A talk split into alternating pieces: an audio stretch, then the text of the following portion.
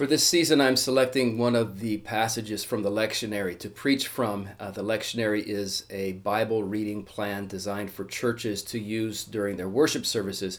And I'd like today to, to speak from 1 Peter, 1 Peter chapter 1, verse 3 through 9. 1 Peter 1 says, Blessed be the God and Father of our Lord Jesus Christ. According to his great mercy, he has caused us to be born again to a living hope through the resurrection of Jesus Christ from the dead, to an inheritance that is imperishable, undefiled, and unfading, kept in heaven for you, who by God's power are being guarded through faith for a salvation ready to be revealed in the last time. In this you rejoice, though now, for a little while, if necessary, you've been grieved by various trials, so that the tested genuineness of your faith, more precious than gold that perishes though it's tested by fire, may be found to result in praise and glory and honor at the revelation of Jesus Christ. Though you've not seen him, you love him. Though you do not now see him, you believe in him and rejoice with joy that is inexpressible and filled with glory, obtaining the outcome of your faith, the salvation of your souls. This is the word of the Lord. Thanks be to God. Now, First Peter is a letter that was written to Christians who were facing hardship and facing lots of suffering. In fact, uh, Peter, the author of, the, of this book, mentions suffering at least 15 different times in this letter. He uses eight different Greek words to describe it. So that, that's the theme of this book. This is a book about how to face difficulties, how to face fear, uncertainty, suffering, how to face these things as a Christian. And in the passage we're looking at today, the Apostle Peter tells those of us who've placed our faith in Jesus Christ, he tells us that no matter how hard things get, we have hope. Verse 3, he says, We have been born again to a living hope. Now, when he says this phrase, living hope, I think what he means is that, guys, in Christ, we have a hope that cannot and will not die. It just, it's, our hope is sure, it is certain, it will never let us down. We have a living hope. Now, why is this? Well, for, for those who've come to place their faith in Christ, there are three things about our suffering, our, our, the hardship that we face. Three things about suffering that for us, these things are always true. And the first is this for, for the believer in Christ, all suffering is limited. And by limited, what I mean is um, hardship and difficulties and heartbreak and sorrow, these things can only touch our lives if God allows it. See, suffering, suffering for the Christian cannot go one inch beyond the limit that's been set for it by God. In verse 5, the apostle says this He says, By God's power, we are being guarded through faith for salvation ready to be revealed in the last time. He says, We are being guarded. And the word here, guarded, was a word that was often used in military context. It meant to be kept safe, to be carefully watched, it meant to be protected by a shield. And Peter is saying here that God has placed a shield around the life of every one of his children. Uh, he, a shield around us. And he's saying that all the powers on earth, all the forces of hell cannot cannot break through that shield to bring harm to God's children. Listen, unless God permits it. It, reminds me of um, the story of Job. I, I, don't know if you're familiar with, with Job. If you are, you know, you know, the devil really did a number on Job, right? But brought lots and lots of suffering into his life. But if you remember the, the book of Job, remember Satan was not able to go ever go beyond the limit that was set for him by God. So God said uh, to, to Satan, All right, you want to bring suffering to Job, you, you, can, you can mess with his stuff, but you cannot touch his body. And, and, and Satan could mess with his stuff, but he couldn't touch his body. And then, then God said, Okay, you, you, can, you can mess with his health, but you cannot take his life. And, and remember, Satan could touch his health, but he could, try as he might, he could not take Job's life. So, in that very difficult story of Job, the limits of suffering were always, always set by God. And guys, the Bible says that's how it is with us. 1 Corinthians 10, verse 13 says this. Do you know this verse? It says, God is faithful. He will not let you be tempted. Or you could translate that tested. He will not let you be tested beyond what you can bear. So for, for the Christian, um, all suffering is limited. God will only let it go so far. By God's power, we are being guarded, Peter says, through faith. By, by the way, aren't you glad that aren't you glad Peter doesn't say we are being guarded through obedience? You know, as long as you obey the Lord and you don't make any bad choices, you don't make any wrong decisions in life, as, as long as you, you never stray from God's perfect plan for your life, as long as you're obedient, you're being guarded by the Lord. Aren't you glad Peter didn't say that? I mean, what, what, what hope would we have? That, that, but that's not what he says. He doesn't say you're being guarded through obedience.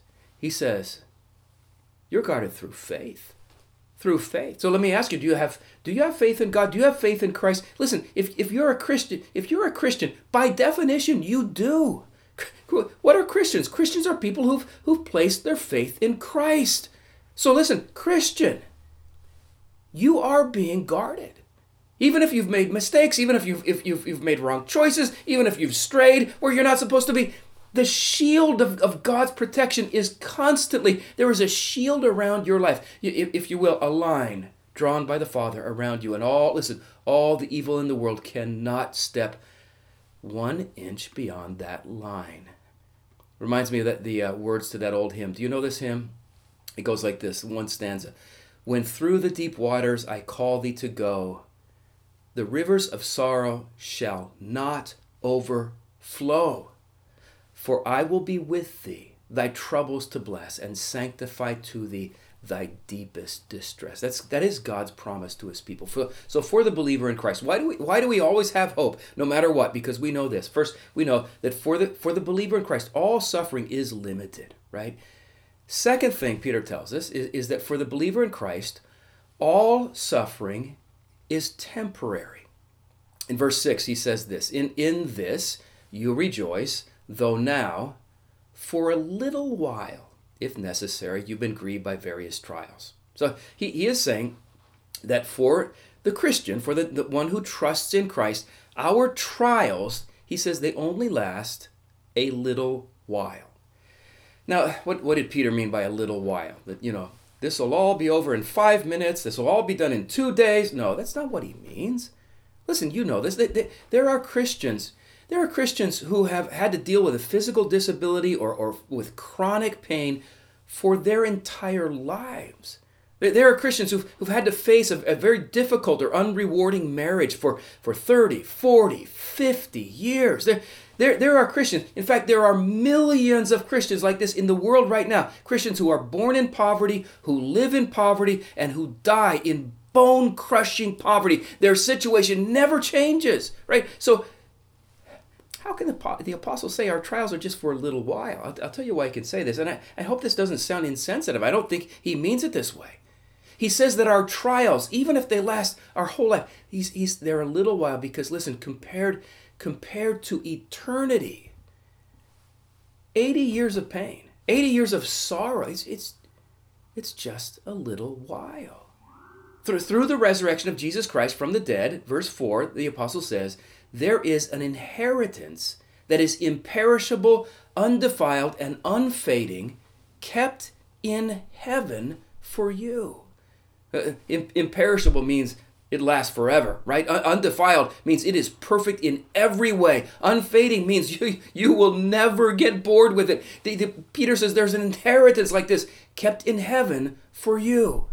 You see, when, when Jesus Christ rose from the dead that first Easter morning, when he rose from the dead, he inaugurated a new age, or what the Bible sometimes called the age to come. This new age, it began with Christ's resurrection. It will reach its fulfillment when he returns. The dead in Christ will rise, the heavens and earth will be made new, all evil will be judged, and, and Jesus will reign forever. And Revelation 21, verse 4 says this. When that when that moment comes, it says, He will wipe every tear from our eyes.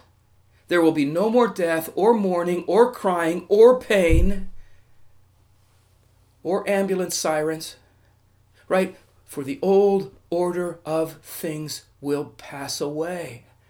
Paul writes in 2 Corinthians 4, he says, Therefore we do not lose heart. Though, though outwardly we're wasting away, yet inwardly we are being renewed day by day. He says, For our light and momentary troubles are achieving for us an eternal glory that far outweighs them all.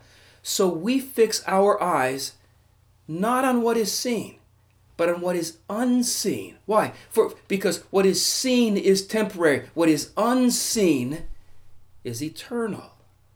So why do we have hope no matter what? Well, here's why. For the believer, uh, listen, for the believer in Christ, all suffering is limited, all suffering is temporary.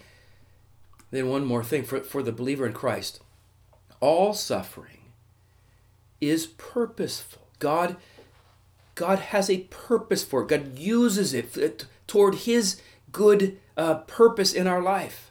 Verse 6 again says, Peter says, In this you rejoice, though now for a little while if necessary, you've been grieved by various trials. He, he's, he's saying that the, the trials that God allows into our lives are, are trials that God considers to be necessary. Someone might say, well, necessary for what? Necessary to punish us? No, listen, listen to me. If you've placed your faith in Christ, have, have, you, have you placed your faith in Christ? Listen, if, if, you, if you haven't, God is inviting you to do that today. If, if you and if, if you've placed your faith in Christ, you're trusting Him as, as the one who will make you right with God, make things connect you with the Father, bring you forgiveness of sins. If you've trusted Christ that way, listen, all the punishment for all your sin has already been poured out onto Jesus on the cross. You, you, know, quite simply, there's no more wrath from God left for you at all. Jesus took it all. So God does not bring suffering into his children's life to punish us. All right, so, oh, okay. Then, then in what sense are our trials necessary? Well, Peter says they are necessary in the same sense that fire is necessary to purify gold. You, you know, impurities are not removed from gold by you know, scrubbing it with a, with a washcloth. No, impurities impurities are removed from gold by fire. It's, it's burned. The impurities are burned out of it. And, and, and Peter says the same thing with us. He says these, these grievous trials, these, these difficult times, they come into our life. Why? Verse 7 so that the tested genuineness of, of your faith, more precious than gold that, that perishes though it's tested by fire, may be found to result in praise and glory and honor at the revelation of Jesus Christ. In other words, he's saying that God will use pain and loneliness and heartbreak and loss. He will use these painful moments to just kind of burn the impurities from our faith until, guys, until our faith shines like pure gold. I wonder if you've ever met uh, a Christian who had that kind of faith, that kind of their, their faith just sparkled. You know, there's something about their their their their relationship with God that was just so compelling, so attractive. If you've ever met someone like that and you ask them, "How how did you get this kind of faith? How did you get this kind of relationship with God?" Listen, if you ask someone like that how they got this way, 99 times out of 100 they'll they'll talk about some the, the most painful uh, season of their life. They'll say it's you know it's when I went through my divorce. It's when I learned to pray, or it's when it's when my mom died. I was so broken, or it, it's it, when our son was diagnosed with, with schizophrenia. We didn't we didn't know what to do, and, and God met us. Or it's when I lost my job or my business failed. Ninety nine times out of hundred, if you if you meet a Christian whose faith sparkles, and you ask them how they got that way, they'll tell you it happened through pain. The, uh, the reformer Martin Luther once wrote an essay on how to be a great theologian. And he said, if you want to be a great theologian, you really want to know and understand God, he said, you need three things. He wrote in Latin. He said, here's what you need oratio, meditatio, and tentatio. And what that means is, he says, you want to be a great theologian. First, you have to pray a lot. Second, you have to read the Bible a lot. And third, tentatio. He says, you have to suffer you will never really know God until you suffer. So suffering, suffering is what causes our faith to shine uh, like gold. Now, someone might say, well, if the, if that's the case, if that's what it takes to get, you know, faith like gold, I would be content to have faith like silver or, or, you know, faith like bronze. I really don't want to have to suffer in my life. Why, why should I care? Why does it matter to me if my faith shines like gold? Well, look at verse 7. Here's what Peter says. He says, The tested genuineness of your faith. In other words, after your faith has gone through the fire of difficulty and it's, it's begun to sparkle, he says, The tested genuineness of your faith will be found to result in praise and glory and honor at the revelation or the coming of Jesus Christ. Now, when he says praise and glory and honor, he's not he's not talking about the pra- your praise for Jesus. No, the, the scholars tell us that the grammar here is it's not talking about our praise for Jesus. This is talking about God's praise for you. When when when when Christ comes back and you stand before the Father, what what listen, isn't this something? What God will praise us for on Judgment Day, according to this passage. It's not that you know the number of souls we led to Jesus, or the way we produced that perfect Christian family, or all the wonderful Bible studies that we led in church, or you know the impact for, for Christ that we had in our professional careers. No. What this verse is saying that what God will really praise us for on Judgment Day is the way we endured suffering and we kept our eyes on Jesus. He'll praise us for, for, for the genuineness of our faith that has been produced as, by the, the purification of trials. So this, this is why Christians always have hope, a living hope, a hope that will not die. According to the great his great mercy, God has caused us to be born again to a living hope through the resurrection of Jesus from the dead. No matter what happens, we have this confidence. All our suffering, it's limited. God sets the limits, right? It's temporary. It, it will not, it, this is not eternal, right? And it's purposeful. God will use it for his glory.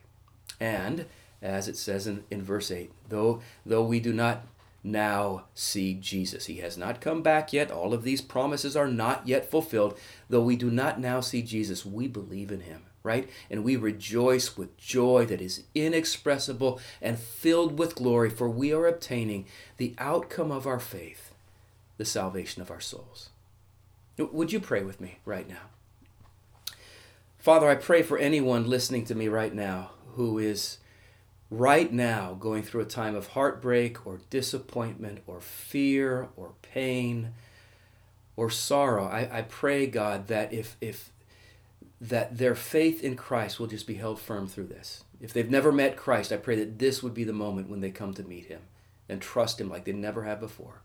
And for the, those who already know Christ, would you give them this great assurance that you are with them in the fire, that you won't let it go beyond the line that you've already drawn, that, that, uh, that, that, that this will not last forever, that you will use this for your glory. Fill us, would you, Lord, fill us with the living hope that you've given us through the resurrection of Christ. In his name, amen.